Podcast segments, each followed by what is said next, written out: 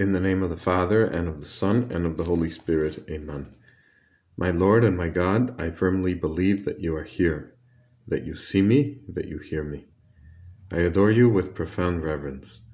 I ask your pardon for my sins and the grace to make this time of prayer fruitful. My Immaculate Mother, Saint Joseph, my Father and Lord, my guardian angel, intercede for me.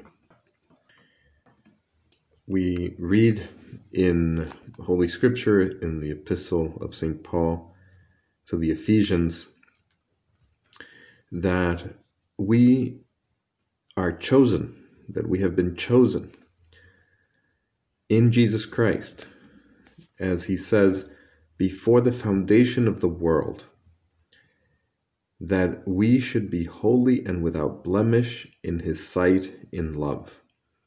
He predestined us to be adopted through Jesus Christ as his sons according to the purpose of his will, unto the praise of the glory of his grace, with which he has favored us in his beloved Son. This is the opening paragraph of St. Paul's letter to the Ephesians. He wants to remind them of their call to holiness. We have been chosen in Him before the foundation of the world. Before anything existed, we were already loved by God. Love consists in this, not that we have loved God, but that He has loved us first, says St. John. Holiness, our call to holiness, is a real gift. There's nothing we have done to deserve it. It's not that, as Blessed Alvaro used to say, that our Lord kind of um, created us and then kind of scratched his head and said, "Now, what am I going to do with this person? Hmm, maybe, yeah, maybe I'll call him to holiness, or maybe I'll call him to do this and carry out this task." Yeah, it's kind of like an afterthought. Not at all. Our Lord has actually had a plan for us even before He created us, and in fact, what that means is that when He does create us, that He gives us everything we need in order to reach our end, our final destination. We are called to holiness. And, and these words are very strong words because he says he predestined us to be adopted through Jesus Christ as his sons according to the purpose of his will. You know, this is a, uh, the strong word here is predestination. We have been predestined by our Lord to be holy. And you might say, well, what does that mean? That I don't have to do anything? That if I'm predestined, that means I can do whatever I want and then I'll just end up in holiness at the end because I'm predestined. No, it doesn't work that way. Predestination here doesn't mean that we are taken to our ultimate end without our cooperation just the fact that we are called to holiness doesn't mean that we are forced against our will.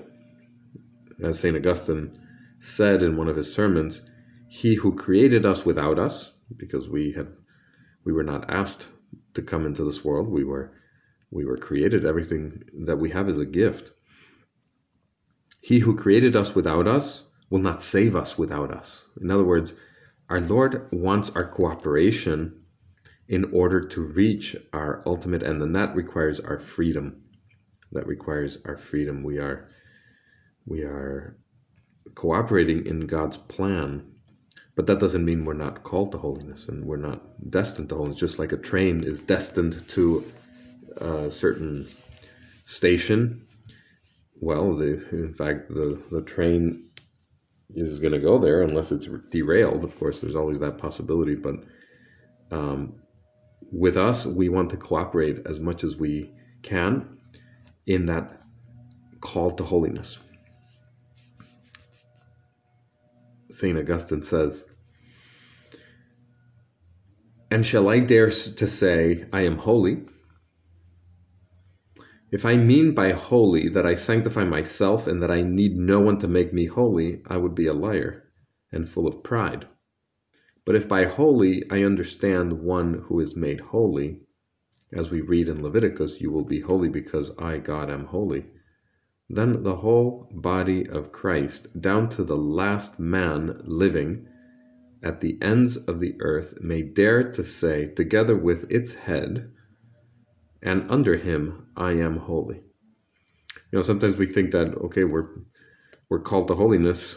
We may confuse that with having uh, been canonized, and we're not canonized yet. There are no saints on earth. Saint Josemaria reminds us of that, and and it's true. We we don't need to be told by somebody. We don't need to take that on faith. We just look at our own lives if we are sincere in our examination of conscience and we realize we're not holy. But since we are baptized and confirmed, we are called to holiness. And simply, even if we are just baptized, we're called to holiness. And, and we are given all the wherewithal so that we can make it there. And yet, when we do get there, we will never dare say that it was because because of us, just like and, and only us, that we were the sole cause of our holiness or the main cause of our holiness.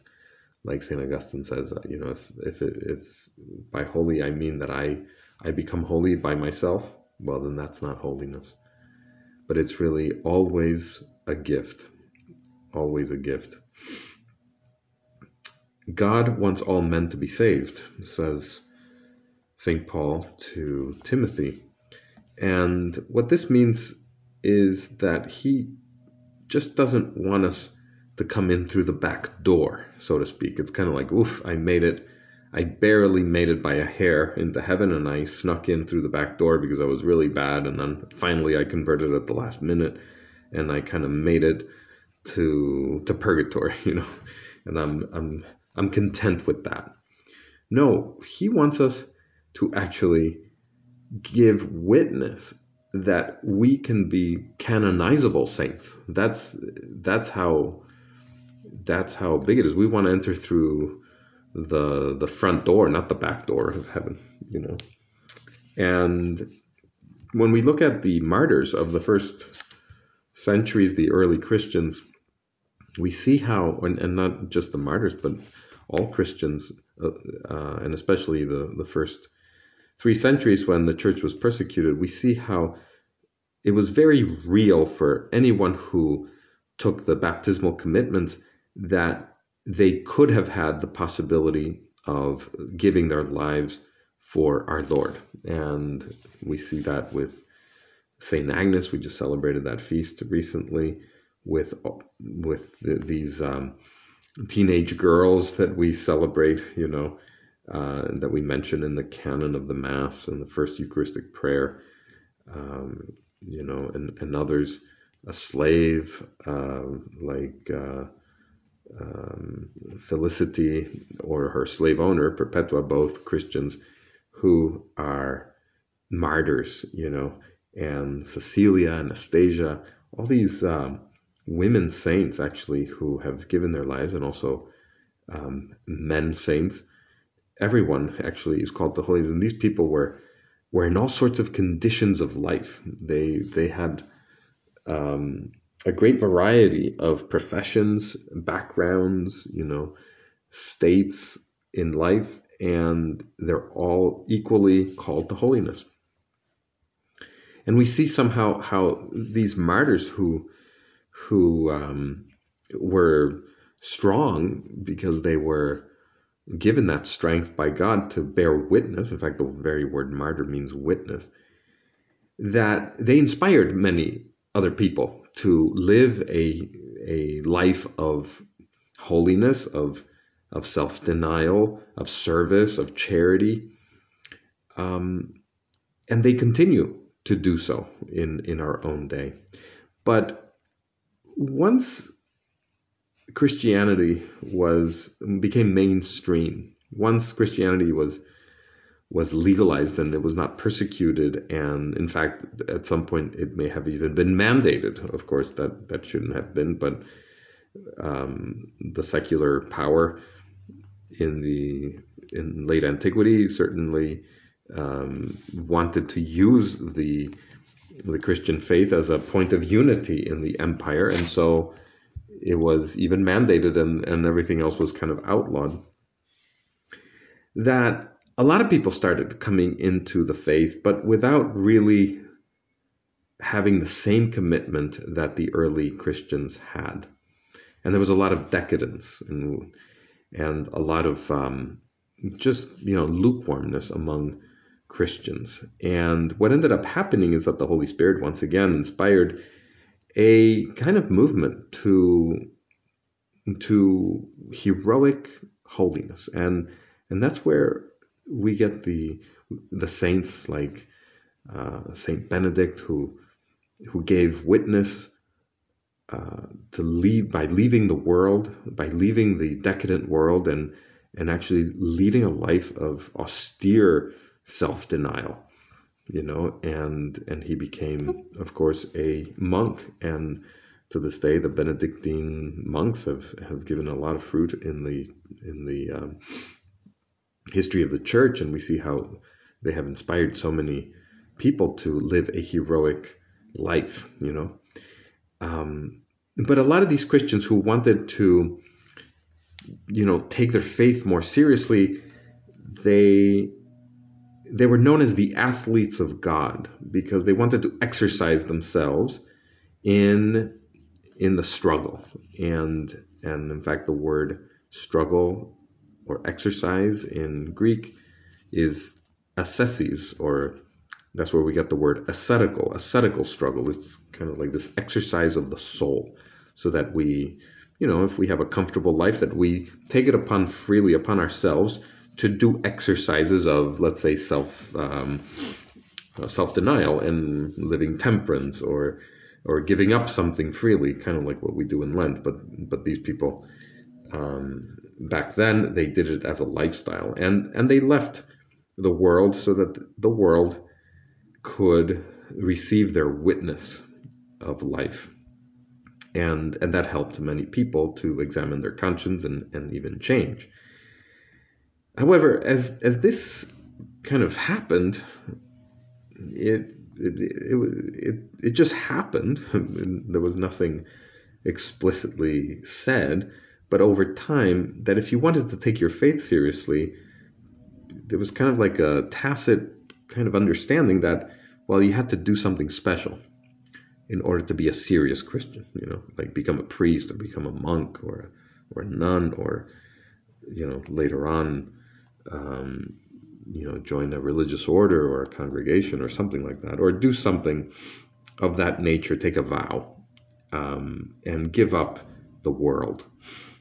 And we know that that there have been many saints who have done that, but slowly but surely, this idea that holiness, our personal holiness, is, or that the ordinary people are called to holiness just as much as these others who are doing something explicitly and publicly for for the church giving public witness in in their in and through their lifestyle was kind of forgotten you know. And and that uh, fast forwarding to the 20th century when we have uh, Saint Josemaria we see that the message of the universal call to holiness was even deemed heretical. He was even called a heretic when he reminded everyone that everyone is called to holiness because of their baptism.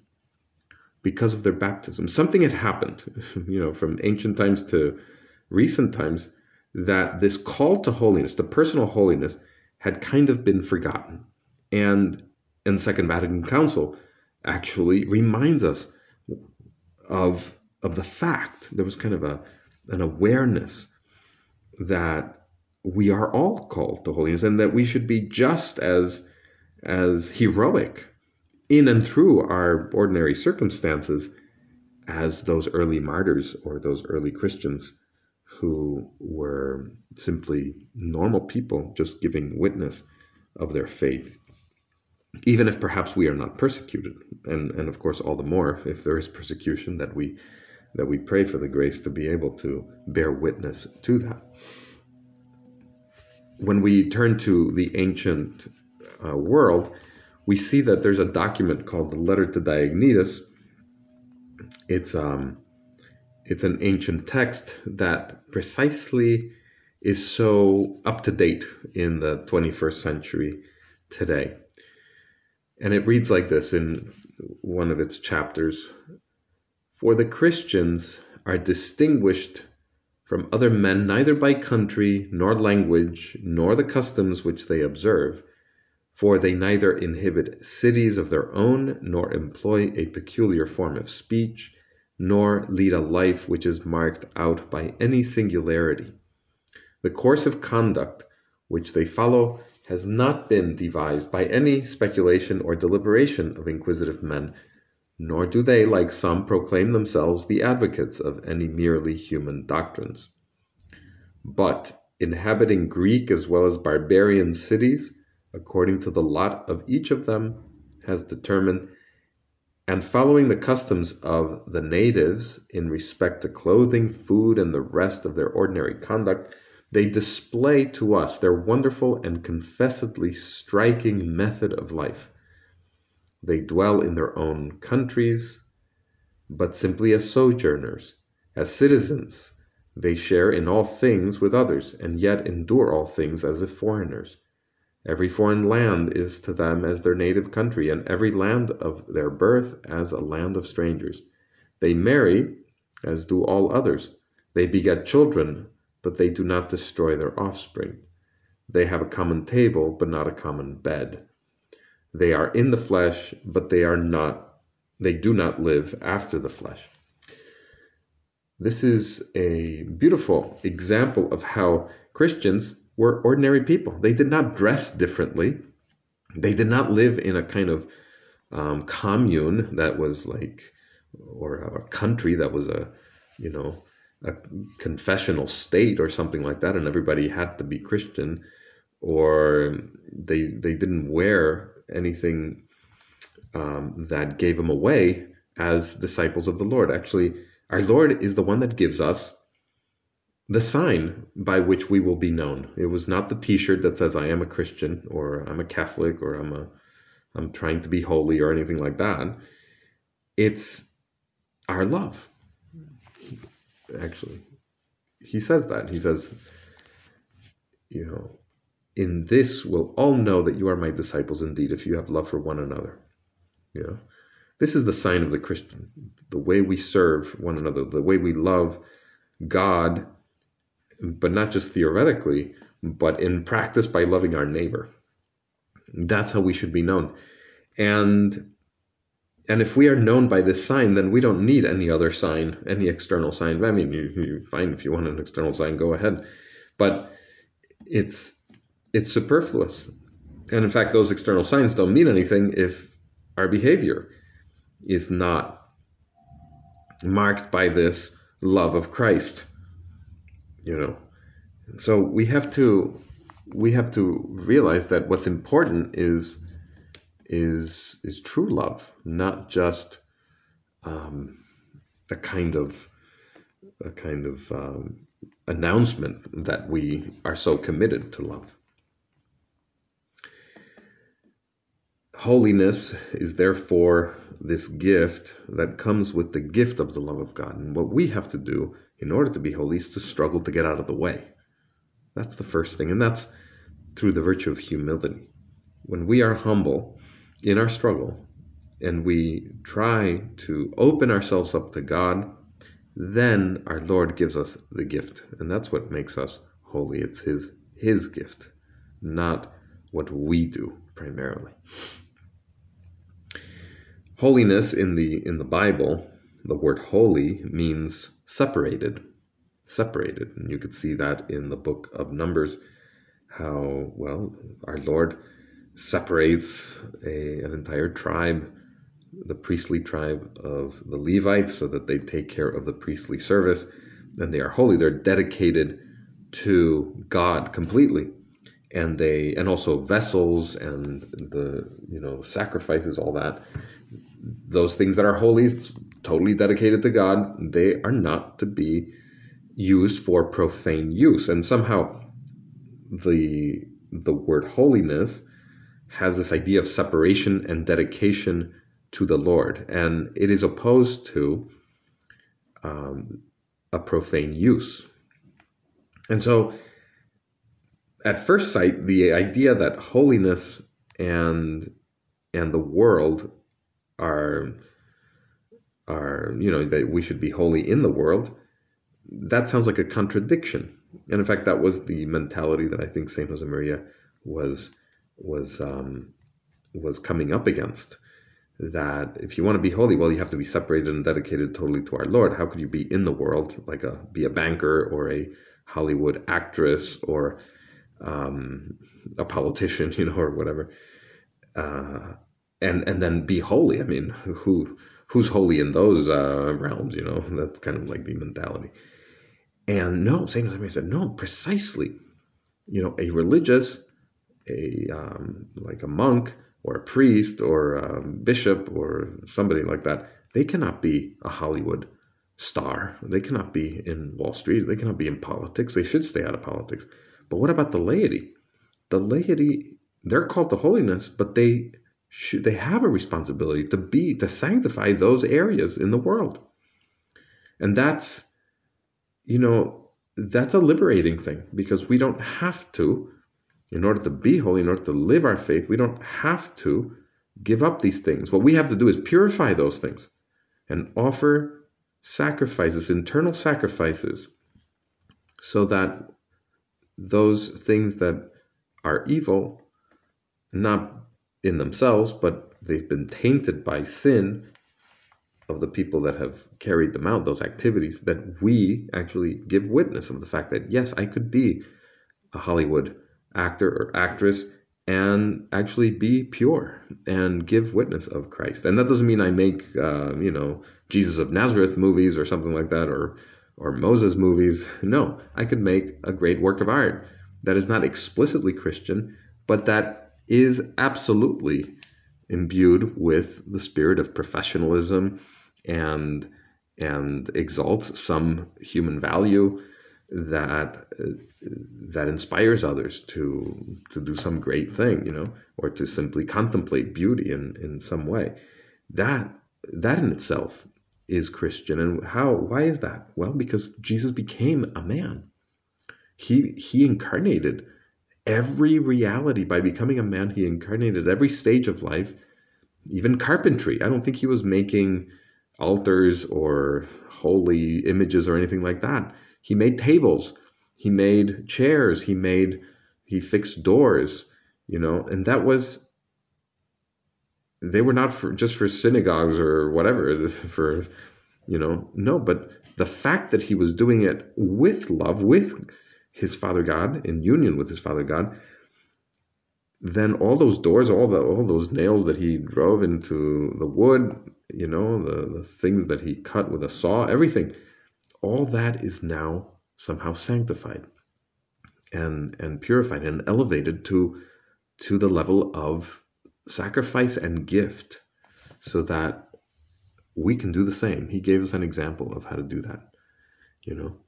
That's why holiness is not just being separated, as in like physically separated, but dedicated to our Lord in order to have this mission of elevation and purification of everything that we do.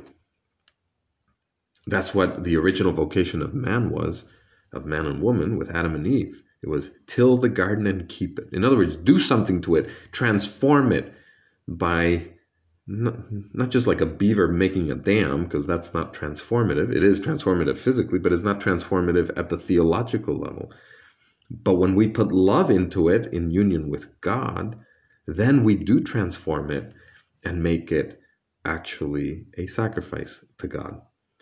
And that becomes something holy. That becomes something that we can offer up as long as it is not evil. So all of a sudden, everything we do, every ordinary thing that we do, if we look at it with supernatural colored glasses, can be a little step on our path to holiness. And and that's our mission. And and when we do that, as Saint Josemaria used to say, we sanctify ourselves, we sanctify the work that we do, and we sanctify others. Because this being dedicated to God in everything that we do is not just for ourselves, it's not just for our holiness, it's for the holiness of others as well.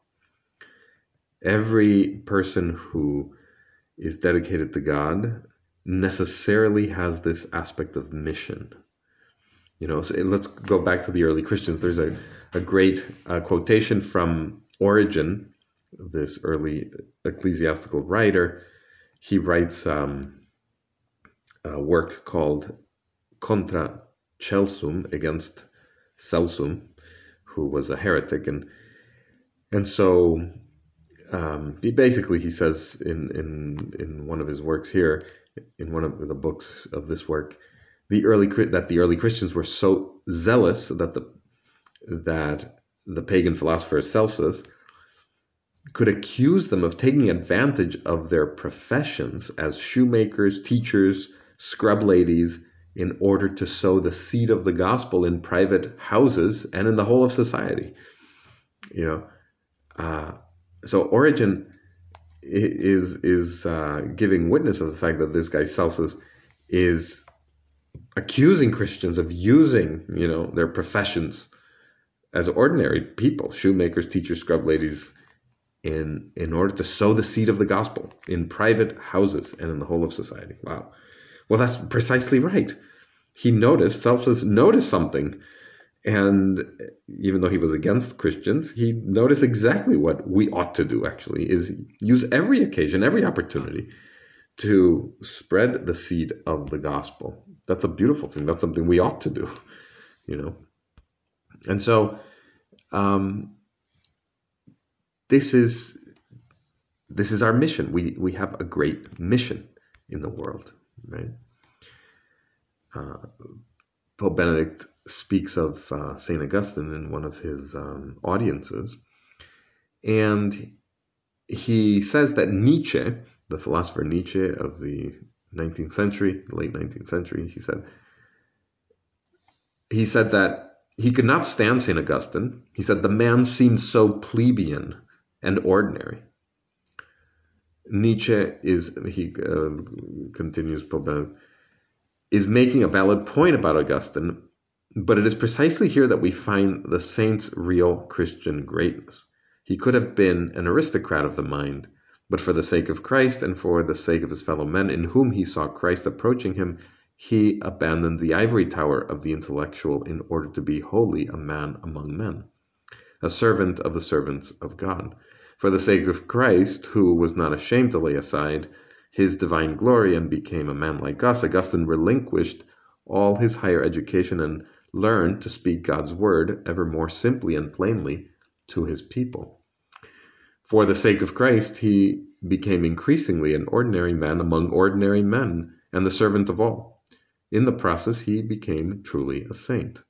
So here, it's not that Augustine is leaving the world, it's just that he is adjusting his highfalutin speech so that when he does speak the word of God, and in his case he's a bishop, he he doesn't draw attention to himself.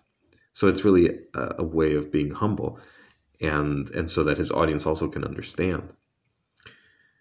You know, they they they they say that when Augustine preached, he was so rhetorically um, sophisticated that and he hated it when people clapped in his homilies because or his sermons because uh, some sometimes he would say something beautifully, and people would just clap. And then you know he was kind of disturbed by that. Of course, he wanted to be humble. He wanted to disappear. He wanted the word of God to shine through, and not his own rhetoric, his own brilliance. Um, and so humility is is the way he became a saint. Pope Benedict continues Christian holiness does not consist in being somehow superhuman or in having outstanding talents or a stature that someone else does not have. Christian holiness is simply the obedience that makes us available where God calls us to be. The obedience that does not rely on our own greatness, but allows our God to bestow his greatness on us and knows that only in service and self surrender can we truly find ourselves. This is what holiness is about letting God do in us and not trying to usurp you know the the action of God in our lives. So it's not about us doing anything as much as us getting out of the way so that God can do everything. This is an existing for and a and not an uh, uh, an existing apart from others. You know, it's it's a mission that we have to help others also on their way to holiness. I uh, remember one time that um, I was at the DMV at the Department of Motor Vehicles trying to re uh, renew my license, and since it was a renewal, I didn't have to go through the exam or anything like that. I just had to take an eye test, and that's it. But the lady behind the counter asked me, "Father, is all your information still the same from your current license?" And I looked at it, and of course, my name is still the same, and um, my address is still the same, and my height is still the same, and all that stuff. But then I looked at the weight, and I said, "Well, truth be told," I told her, um, everything is updated except my weight. And uh, she laughed and says, "Okay, what's your new weight?" And I looked at it again, and I said, "You know what? I kind of like that weight that was there five years ago." Uh, and uh, and I told her, I said, well, let's just leave it there, you know, let's leave it the same. And she said, oh, father, but that would be lying. And uh, I had a good comeback to her. I said, well, I'll make it a promise, not a lie. How's that? I'll, i promise to make it true. Uh, and uh, and she says, okay, father, fine, but make it true. I say, I guess I still have to go on a diet um, in order to make it true. But anyway, the uh, the point is that our holiness is kind of like this. We are called to holiness. We are called to have that ideal weight, I, I suppose. Uh, but you know, the fact that we are struggling to be holy may seem to us that we're hypocrites because we're not there yet. Even though people may think we're holy or we look holy or, you know, whatever, we're not. We're not. But if we make it a promise and not a lie, that means we're promising to struggle. We're promising to go on that supernatural diet that's going to make us uh, holy slowly, very slowly. And hopefully, at the end of our lives, we will be purified enough to be able to, um, you know, enter heaven. And, and our Lord will be there. Our Lady will be there too. And even if we have sins, uh, we are in the, the key would be to be sorry for those sins and to let our Lord and our Lady um, pull us up into heaven.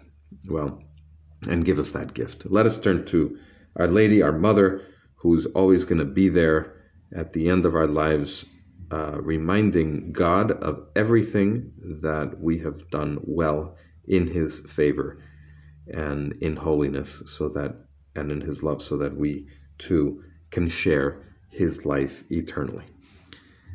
I thank you, my God, for the good resolutions, affections, and inspirations which you have communicated to me in this meditation. I ask your help to put them into effect. My Immaculate Mother, Saint Joseph, my Father and Lord, my guardian angel, intercede for me.